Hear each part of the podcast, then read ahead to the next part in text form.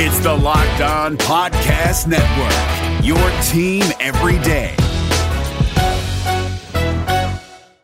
Robert Parish on celebrating his trade to Boston, the Big Three, and getting into a skirmish with Michael Jordan. It's the Wednesday Locked On Celtics. Millies, let's go!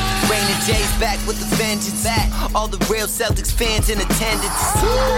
This is the truth like 34.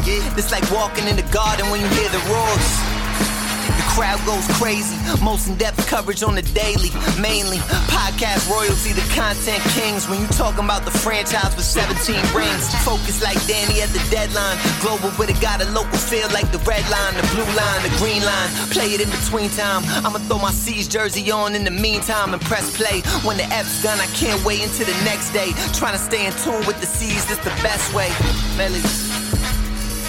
John Karalis here of MassLive.com, welcoming you back to this historical deep dive. We're in the 1980s, and if you've missed the first two episodes of this week, you missed my conversation with Danny Ainge, who was very kind in spending an hour with me talking about his time in Boston, how things looked from his perspective in Boston over the eight years that he was in town. This episode is going to uh, be an interview with Robert Parish, but this interview was actually done a few years ago. And I thought this would be perfect to kind of re release right now. Uh, this was done before this podcast was even the Locked On Celtics podcast. It was done when it was the Rain and Jay's podcast. So it's me and Jay King. So Jay King is on this podcast asking questions of Robert Parish, but it was done so long ago, not that long ago, but it was done long enough ago where we didn't have the listenership that we have now. I mean, frankly, uh, the show has grown thanks to your ratings and reviews and sharing the podcast, that it's grown to be quite popular. And I thought, look, we've got a lot of new listeners. We've got a lot of people, even though I've tweeted out the link to this piece, it hasn't gone out into people's feeds again. And I thought this would be a, a, perfect opportunity during this hiatus, talking about the 80s, to talk about a guy who was there, part of the big three. And so this conversation was really great with Robert Parish. We get into his arrival in Boston, how he celebrated that trade from Golden State. We talk all about the big three. Uh, and then his departure, and there's even a Michael Jordan story in there about how he was challenged and he kind of like stood up to Michael Jordan. So in this era of the last dance and everybody focused on Jordan again, that's a good story to hear. So here's the conversation. Again, a conversation that was done a few years ago. So Jay King is on this podcast. Uh, so it's me and Jay King in our conversation with Robert Parish. Chief, thank you for joining us today. Uh, you were known as uh, a pretty good jump shooter uh, as a center. If you played today, do you think that you could fit into the style and maybe extend your range? Could you get out to the corner and hit a three in today's game? no, sir. I am not a three point shooter. My range is out to 18 feet, and that's about as uh, as I, I can shoot it accurately. But be, because of the uh, freedom and space that is created by the perimeter game today, I think I would fit in effectively because I can go outside. So I would be an inside outside player. So you would hit the post first, would you? What do you think oh, about these? What do you think about these guys that, uh, that you're being asked to shoot from three? What What would you tell a coach today if he said, "Hey, let's let's get you out into the corner. Let's let's see what you can do." Well, he, well, the coach got to respect me because I I know my limitations. And so I know that's not me. Uh, one one player that mirrors my game, I think, is Paul Gasol, that plays for the Chicago Bulls. He has the ability to go out to 18 feet and he plays inside, outside. So his game mirrors my game, in my opinion. Even though he has better range, I, I think he's capable of shooting three pointers. That that's an interesting comparison. I, I never I never linked those two together, but that is a good comparison. Uh, now, now you, you you played more than 20 seasons in the NBA. H- how did you stay healthy and motivated for that long? Well, uh, obviously I have uh, had a, uh, a love affair for the game, and I never sustained a major injury. that played a part. Genetics played a part. And to hop on that old cliche, I kept my I kept myself in, in uh, great physical condition year round, which most pro athletes do anyways. Now, was there any trick? Did, did you do yoga? Anything like that? Was it was there a trick to it? Oh uh, well, uh, stretching definitely played a part. I took some yoga classes and uh, also took uh, some martial arts. I studied martial arts for 10, 12 years and uh, big emphasis on stretching and also the yoga obviously uh, focuses on stretching. So I did a lot of stretching, and I think that enabled me to keep my my flexibility and, and keep me agile. Because as you age, you get stiffer, a little tighter, and you're not as mobile. So I think that the stretching played a major uh, part, a reason why I was able to play as long as I played. What kind of martial arts did you do? Kung Fu. Kung Fu? Now, uh, did, did you become a black belt? What, how, uh, how far did you reach? They don't, guess, in they don't give belts, you know, Okay. in uh, in kung fu. But I, I'll how- just say this: I can take care of myself. Leave it at that. we will not test that at all. Uh, but we, I'm sure Bill Laimbeer can attest to that. Maybe. another, an, a, a, another guy who can attest to that, Michael Jordan. You kind of got into it with him at practice. What happened there? Well, uh, Michael uh, has a tendency to test his teammates, especially the, the new faces on the team. And I think it was more of a test than a threat. He was just testing, you know, my reaction to his being a bully. And so I, I didn't back down. You know, he said he would kick my butt. And I told him if you feel that strongly about it, come and get some.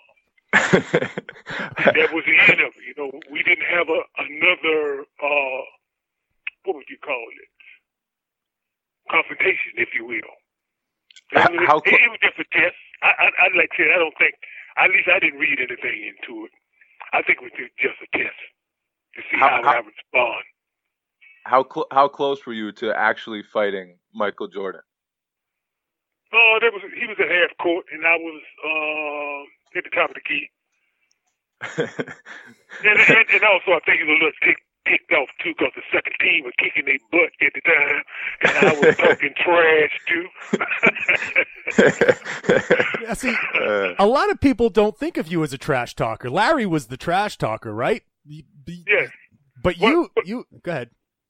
But uh, only reason why I was talking trash to to Michael was because he and Scottie was enjoying uh, their dominance over the second team. And then when the second team finally got a center that could that could uh, enhance their abilities, the, the first team no no longer could uh, enjoy dominance over the second team. So I just want to let them know that they're no longer the king on the block. That's amazing. Uh, let's let's go back a little bit to the trade because right now this new generation of Celtics fans they're they're enjoying this pro- the progression of a trade that could be one of the the best trades in franchise history, but you happen to be p- part of the best trade that essentially brought you and Kevin McHale to Boston that created the Big Three. So think back to that day when you first got the call in Golden State. You're going to Boston. What were the thoughts that were going through your head at that time? I was surprised initially, but once I hung up from the Warriors after they called me and told me that I was being traded to the Boston Celtics, I cheered and I jumped up and down and I treated myself to a stiff drink because I went from purgatory to the penthouse, in my opinion. Yeah, yeah, I think that worked out well. Oh, you're very well. For me, anyway. I can't speak for the Warriors, but for, for me in my career, uh, being traded to the Celtics changed the trajectory of my career. that that's that's so funny because our next question was how much did you think that changed your personal career, career trajectory? Obviously, it helped you play for some incredible teams, but personally, how much did it change? Oh, it, it, it gave me uh, uh, incentives, and I was motivated to uh, play the game again because I was seriously thinking about having a, a very short basketball career before the trade because of, of all the losing that I experienced with the Warriors and and and, and uh, being blamed for for the Warriors' demise. I understand it because I was the number one player taken, and the blame falls on my shoulder. But basketball is not an individual sport; it's a team sport, and I just feel like the team was, was a symbol of misfits and and too much independent thinking. Guys are thinking about themselves as opposed to the team, and that was so what was so rewarding about being with the Celtics because they was all about team. You know, you play for the name on the front of the jersey, not the name on the back of the jersey. So it was refreshing for me because that's my mentality. So the man who played more than anybody in the NBA may have actually played a very short career had you stayed in Golden State. Oh no, no question about it. With the, with the players I was playing with, I could not get them to understand the benefits and the rewards of playing together. They didn't get it for whatever reason. And and then then you go to the Celtics, and they do get it. Uh, one of the teams that you played for that was pro- probably the, I would assume you would agree it's the best team you played for, the 85-86 Celtics. Ooh. Did you guys have as much fun as it seemed? What what was it like playing for that particular team? It was a it was a, a beautiful time in, in my professional career. Playing with like minded people. We all on the same page, competing for one goal, and that's to achieve excellence in, in regards to the NBA championship. And and I and I, I have so much respect for that team because everybody on that team put their egos aside for the team. And that's rare. You talking about some major egos in that locker room. And we sacrifice our egos to try to achieve a common goal. And that's why I have so much respect for those players. Was that a uh, I'm sorry, was that a collective thing? Like how do you because that is the same thing that is said of the new Big Three era with Garnett and Pierce and Ray Allen, that egos were sacrificed to achieve that common goal. Was there a particular player in that locker room that kind of led that charge? Did somebody have to be put in line? How does how does something like that happen, or does everybody just realize it at the same time? We have to play a certain way. It starts at the top. Red preaches selflessness.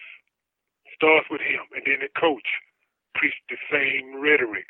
And then the players got to buy into that philosophy because it won't work if the players don't buy into it. And we all want to, we all want to be winners. We all want to be champions. And that played a part also. So the, the Red and the coaches really, didn't have to do uh, much of a selling job in terms of making sacrifices because it's something that the players wanted anyways. And we all believe you can never have enough championships, ever. And I think it's one of the reasons why Larry Kim and myself are Hall of Famers. I don't think it's so much about our individual talents. I think it says a lot about the great teams that we were a part of. I think that's one of the main reasons why we are we are Hall of Famers today, in my opinion.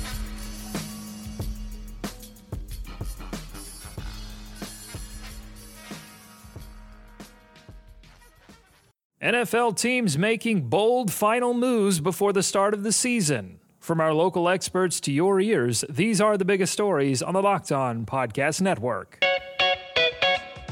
The Tennessee Titans have announced a one year deal with linebacker Jadeveon Clowney, reportedly worth $15 million. Tyler Rowland of Locked On Titans tells you if it's going to be enough to get Tennessee back to the AFC title game. In other moves around the league, the Miami Dolphins named Ryan Fitzpatrick starting quarterback, which means Tua will be back up for the time being. And the Detroit Lions have agreed to a one year deal with running back Adrian Peterson.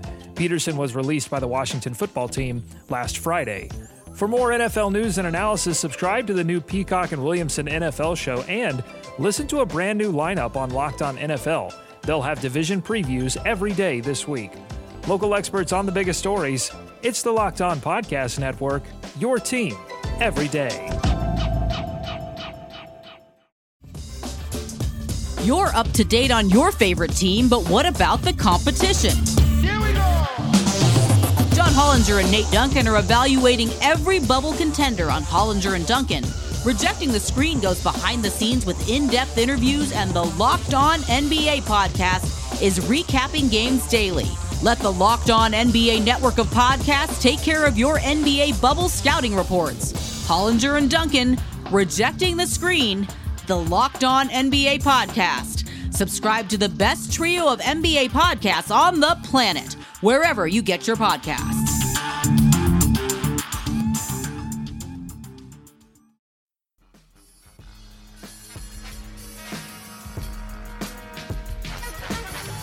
You are Locked On Celtics, your daily Boston Celtics podcast, part of the Locked On Podcast Network. Now, now, do you ever go back and watch highlights of that team and think, man, we could really pass it? I don't have to. It's etched in my brain. I don't need to watch any films. I experienced it firsthand. I only, only my only regrets when I think back on my career, especially when I was with the Celtics. I wish I had taken more time to enjoy the journey. I really, I really didn't understand how special it was and how and, and uh, how rewarding and gratifying the experience was until after I retired. So what? At, at, at what moment did it hit you? Kind of. Well, it was maybe a year later. I I, I, I reflect back on, on my career about a year after I had retired.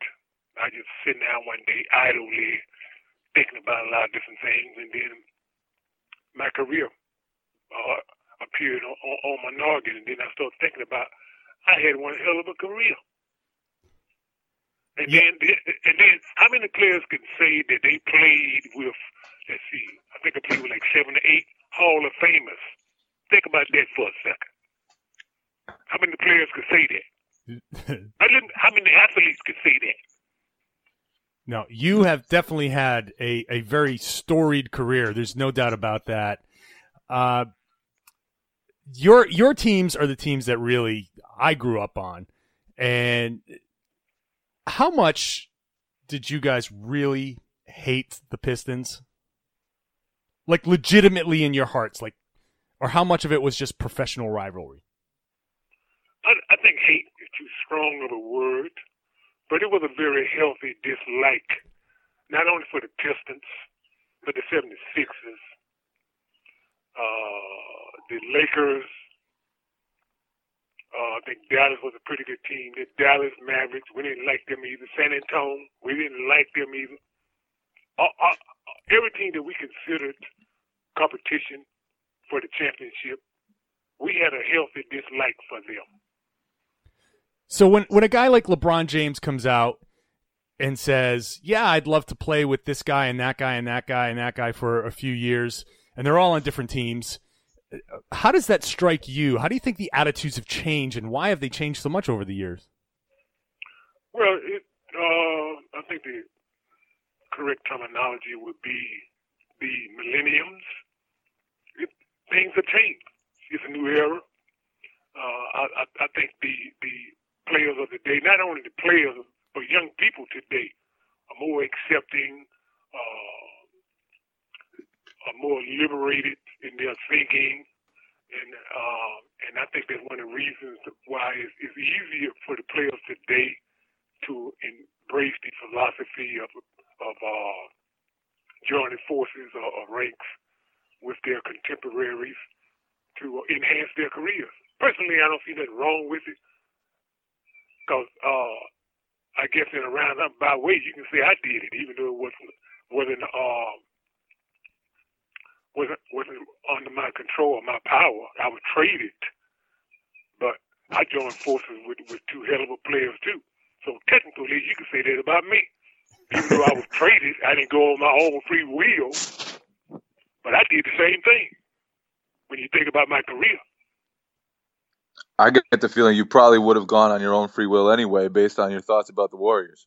Oh, I would have left the Warriors. Oh, but but but but but when you but when you're in a good situation, take for granted all the all the, the rhetoric and the narrative out there about uh Kevin Durant joining the Warriors to try to win a win a championship.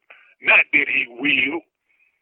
That's just the narrative out there, you know, the spin out there right now. Now think about that for a second. Yeah, that, oh. they'd be a pretty talented team. Oh, and, and all of them are young too. Only, only, only my only uh, question about, about that is, is Durant's uh, defense. I don't think his defense is on the same level with his offensive prowesses. He needs to pick it up on the defensive end. With his skill set, he should be a much better defensive player. Consistently. Yeah. He's not consistent with his efforts on the defensive end. You, you make so a valid point there. That would be my only concern about him joining the Warriors because I think they would take a step back defensively. And not to mention what they had to give up to, to add Durant to the roster. Yeah, and then there's the whole chemistry thing would be tough. And... Yeah, you, you got to think about all that too, the chemistry, the camaraderie. That it, it just kind of throws things out of balance for a month, for a minute. I, I think I think if anybody could make a, a smooth transition to that team, because Durant has the uh, mentality uh, he don't have to be the, the man on the team, obviously, because he lets Westbrook be the man for, for the most part. So I think he, he can make a smooth transition in that regard.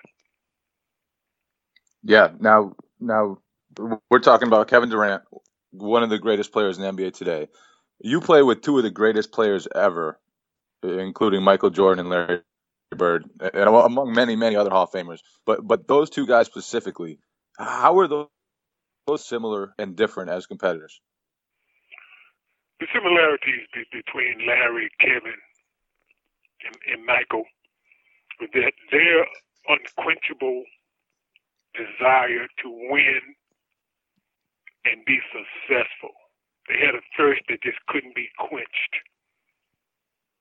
And their drive and their ambition. And one thing I, I like about those three uh, players that I played with, and you could throw Scottie Pippen in there also, is that during their premium years, they got better every year. I always respected that. They, they, they never gloated, uh, uh, got by on their past achievements. Every every summer they got better. Every year they came back they were a better player. And that's one of the reasons why I hold them in such high regard as athletes, because that's something that I try to do in my own personal career. I try to be a little bit better during my premium years every time I came back for the upcoming season. How how does how how does a player do that? Like w- when you go into an off season thinking, do you think I need to add one more element to my game? Do you try to refine something in your game you think that might need a little enhancement? How, what's the mentality in going into the summer, especially for you because you were constantly in the playoffs, winning championships. You're playing very long seasons, so you needed to rest as well. How does how does a player go from great to even better over the off season? Well, for me personally, I take uh, three weeks off. I don't do anything. Let my body calm down, heal up a little bit. Then I'm right back on the grind. What what what what, what makes great players great, in my opinion? They have great work ethics, a thirst to be better. You work on your weaknesses. You're always working on your weaknesses, whatever your weaknesses may be. You don't have a good left hand. You're not good going to your left. Your dribbling needs to improve. Your passing needs to improve. Your free throw shooting. Your shooting. And also, while you're working on your weaknesses, you're also working on your strengths. Also. And then also you're working on your defense because everybody can, can improve defensively. Always. Because that's mental. That, that has very little to do with talent. Defense is psychological. mental. You got to want to be a good defensive player consistently. And so those are the things that you got to that you got to do to make yourself great and keep yourself great. You got to have a love affair with getting better. Matter of fact, you should be in love with the process because you're not always going to be rewarded with success, especially when things are not going well. Because, from my perspective, sports mirrors life. It ebbs and it flows. When you when your game is, is ebbing, that's when you got to love the process of getting better and co- correcting what's wrong with your game while, while you're not playing well.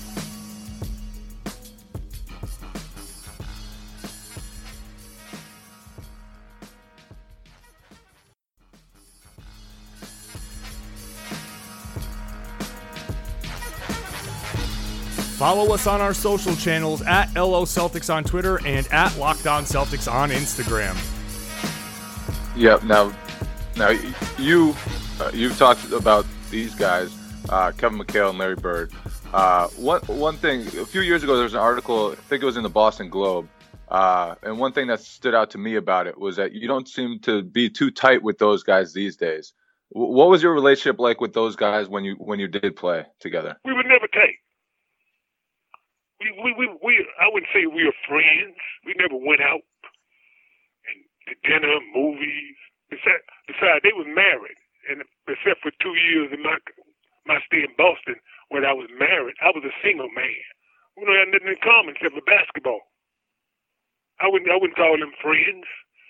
The the two players on the team that I would call friends would be Dennis Johnson and Bill Walton. They were my friends. Because we did things together. We hung out.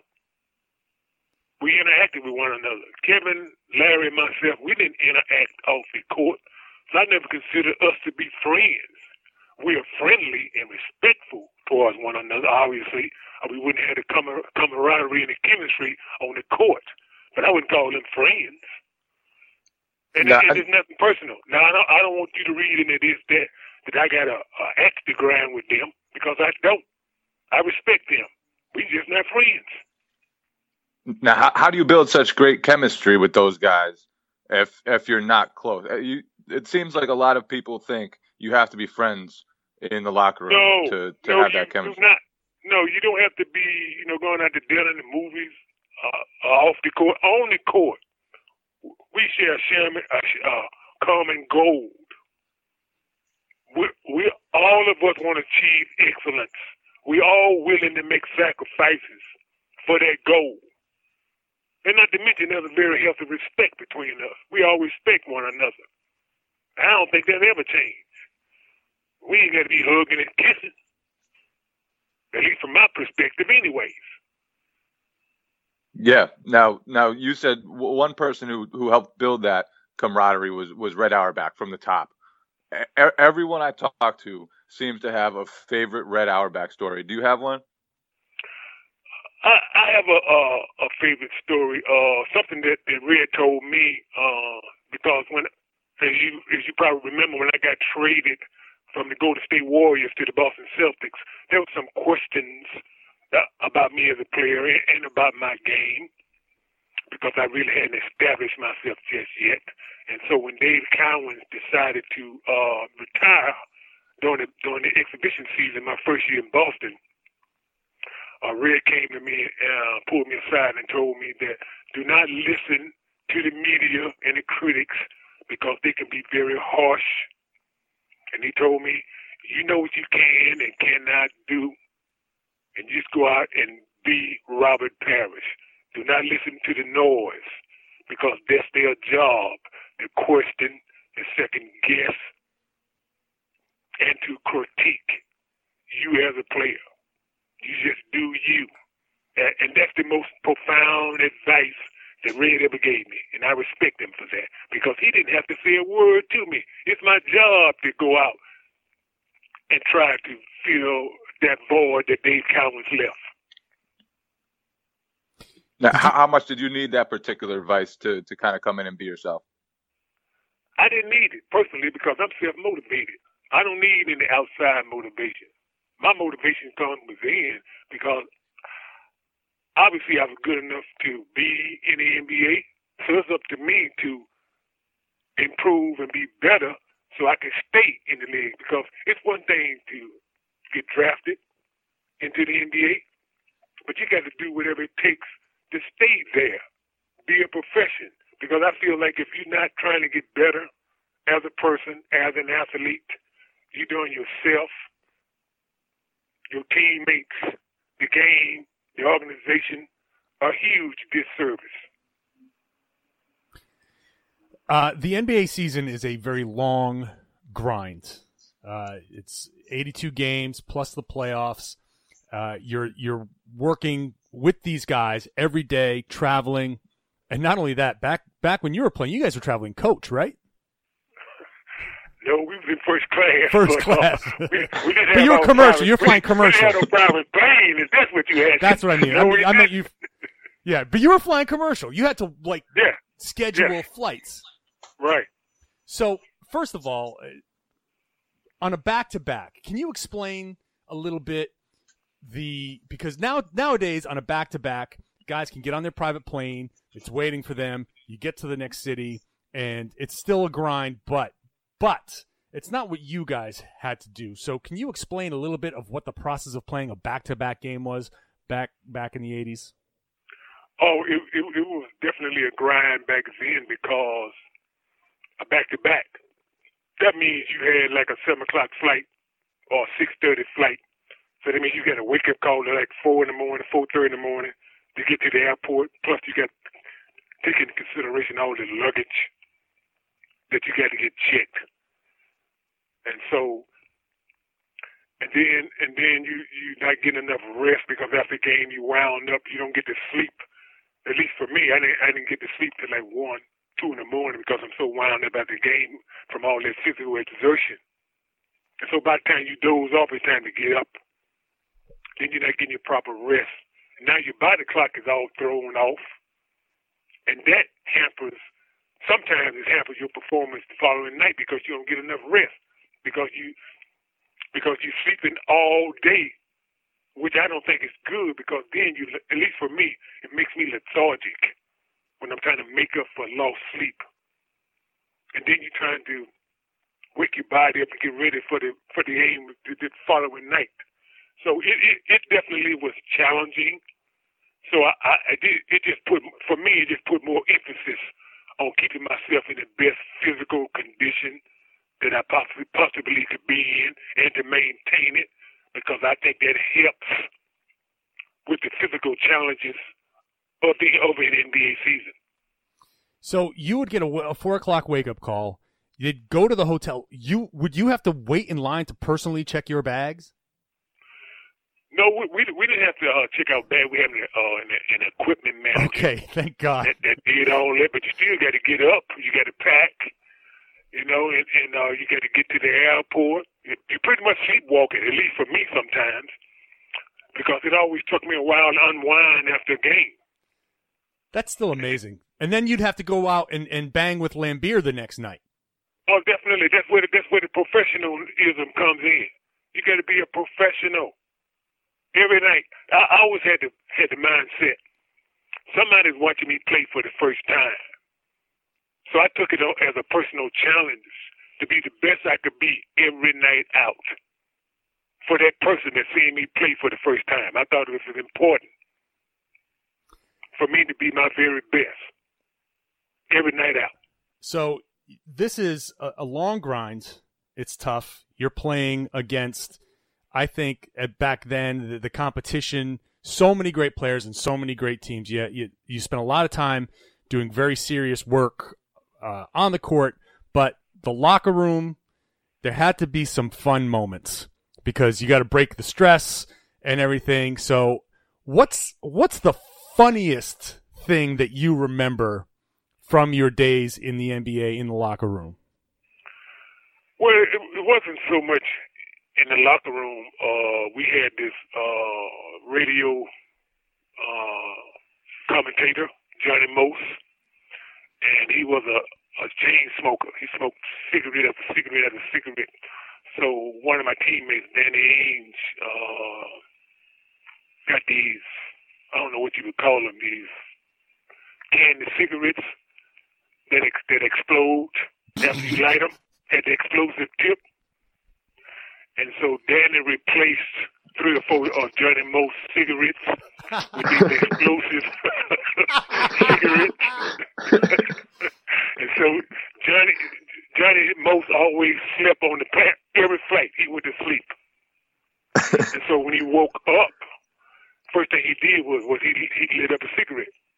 And so he would light up uh, a cigarette and then it would explode. He'd be like, what the MF? and then he'd take out another cigarette and it would explode.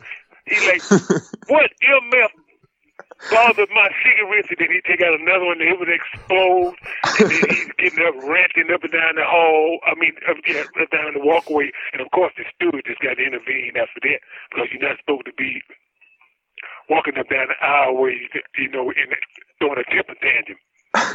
and so we all we all about falling out of our seats with laughter. Everybody thought it was funny, but Johnny Most. that is an amazing story. I I have to say that's a perfect place for us to end this conversation. We don't want to take up too much of your time. Uh, I do want to say that people do have an opportunity to come out and meet you in Saugus Friday, April 15th from 7 to 9 p.m. at the I Love Boston Sports Store at the Square One Mall in Saugus. So, if guys, if you want to come out and meet Robert Parish, who has just had given us an amazing conversation, uh, Friday, April 15th from 7 to 9 at the Square One Mall in Saugus. Uh, Robert Parish, thank you very, very much for your time. It was a great Thank conversation. both of you for the memories and I appreciate it. I enjoyed it. Thank you much. Thank you. it was a lot of fun talking to Chief. I mean, he's he's great. And uh, now coming up is a conversation tomorrow in two parts with Tommy Heinsohn. And I'll tell you, Tommy Heinsohn wasn't quite as complimentary about Robert Parish, It's part of the conversation that he doesn't think that Robert Parish was one of the 50 greatest players of all time. So that's an interesting conversation to kind of follow up this one with. So tomorrow and Friday, a very long conversation in two parts with Tommy Heinsohn. So subscribe to the podcast if you haven't already. If you have, please give that five star rating, that good written review. It's a great help as we continue to try and grow this podcast. Before we go, I want to share with you one of the best programs that we've got here on the Locked On Podcast Network. It's called Rejecting the Screen. They've got amazing interviews with NBA people uncovering never told stories or unknown tales of the NBA. You can subscribe to Rejecting the Screen on iTunes or follow on Spotify. Here now is a collection of the best of Rejecting the Screen with Noah Kozlov and Adam Stanko. Hey, it's Noah Kozlov from Rejecting the Screen on the Locked On Podcast Network. Adam Stanko and I get together twice a week to talk hoops with folks who have touched the NBA on all sorts of levels, from all stars, coaches, executives, and media members. Recently, the number three pick in the 2006 NBA draft, Adam Morrison, joined us to tell a story about how Kobe Bryant, his former Lakers teammate with whom he won two rings, went above and beyond to lift his spirits. It was a year after I was out, and so I wasn't playing, obviously, and I was really depressed, and I was basically a hermit in my own house, and I was didn't go out in the community at all. And then, you know, if you did, it was one of people asking you, why aren't you playing? And I was, you know, I'm 26 at the time or whatever I was, and you know, number three pick, and just really low point in my life. And I get a text from Robert Laura, the the Lakers security and was Kobe's like one of his best friends. And he said, Hey, what's your address? Uh, I got something in the mail for you. And I get the package and it's um, an autographed jersey from Didier Drogba, um, who is my favorite player. I'm a Chelsea fan.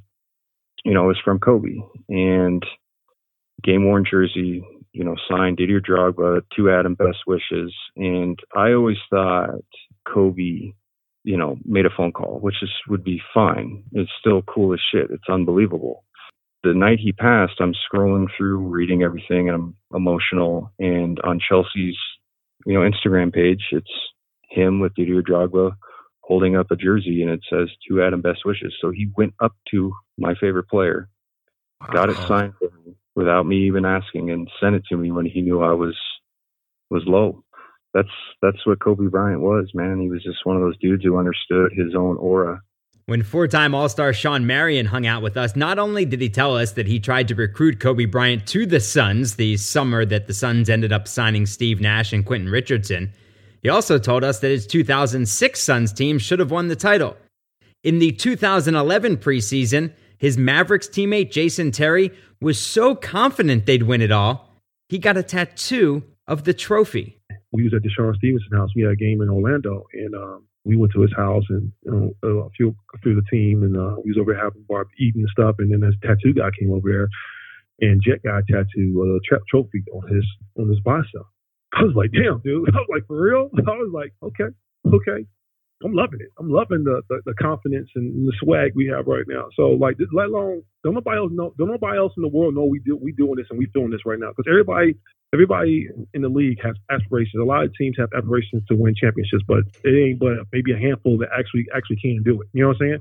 So we was one of those teams, and like we sitting there going through this process and looking at this, and uh, yeah, we was like, yeah. Did he tell you hey, I'm to get a tattoo of the trophy? Did you know as it was happening? Or once he got it, he showed you, hey, he's got a tattoo of the trophy? Well, it was called, it was all kind of one sequence. We been, he's like, we won the championship this year. I'm about to get a trophy right now. Like, okay. we were like, okay. That's what's up. I mean, you don't get no better than that. Come on now. You don't get no better no, than it that. Does it? It don't get no better than that. Kevin Willis never did win a ring, but he was an all star and was one of the most dominant rebounders of his era. He spent year 16 of his career with the Toronto Raptors when Tracy McGrady was in year two and Vince Carter was a rookie. As expected, he had some pretty good advice for those kids. They used to call me OG, old head, things like that. and I was, I think I was in my 15th year or somewhere up in there. And it was like, yeah, man, I used to tell him and T Mac. I say, T Mac, first of all, you need to you need to stop falling asleep on the bench and practice. You need to, you got to stay awake. You, you you keep falling asleep. I used to tell him and Vince, you guys rather hope that you get the 15 years because you you little snot nosed rookies. But you know they they were they were great great rookies, great talent. Speaking of vets and rookies, when Suns legend Eddie Johnson got traded to Seattle, Gary Payton was a rookie point guard, and since everyone loves a good one about GP running his mouth, Eddie delivered. And I remember one day at practice, I was there for about two weeks, and I remember he kept disrupting practice. And Gary's a smart guy. He had he had a right to talk in that regard because I got to know him. He really knows the game, obviously. The Hall of Famer. He's one of the greatest defenders ever now. But at the time, he was a rookie and rookies were not supposed to talk under my watch. Right. So that's that's what it was for me. And I just couldn't get over the fact that this rookie kept talking. You know, and I let it go for two weeks. And I asked Nate McMillan, I said, Is it a point in time, man, when you all like gonna say something to him? And Nate was like, Man, you know, you know, Nate kind of shook it off. And I said, Well, I'm gonna say something. And lo and behold, one practice, he's got the yapping and, you know, coaches going over stuff and he yapping, he yapping. And I just finally said, Would you shut the F up? About 15 years later in Seattle, PJ Carlesimo was coaching the Sonics with rookie Kevin Durant. When PJ came on the show, he revealed how ahead of the curve his staff was when KD was on the floor. One good thing we really did with him was we exposed him to a lot of things in terms of we played him at two, we played him at three, we played him at four, we put him in pick and rolls, we encouraged him to shoot threes. It's his only bad three point percentage. If you look at his percentage year by year uh, in the NBA, it's far and away the lowest one. But again, uh, in those days, it was even a bigger jump from college three to NBA three. And Kevin didn't shoot a lot of threes uh, at Texas, and we we had him do that. And at times we were criticized, like, why are they playing this guy at guard? Why like why are they putting him in pick and rolls? You know, why are they letting him dribble the ball up the court? Because he could. Staying with coaches, Brendan Haywood won a title with the Mavs in 2011, and when he joined LeBron and the Cavs under David Blatt, it was obvious when a head coaching change was needed.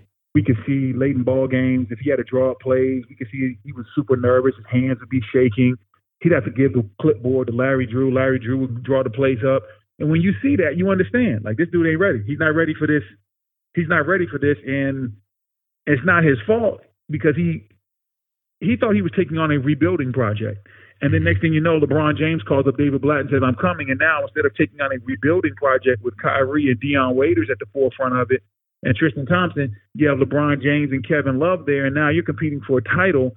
Uh, I just don't, I, I think just Coach Blatt got hit with too much too soon, but it was easy to tell right away that Coach Blatt was probably in over his head. Just like a head coach can lose a team, a woman can tear one apart as well.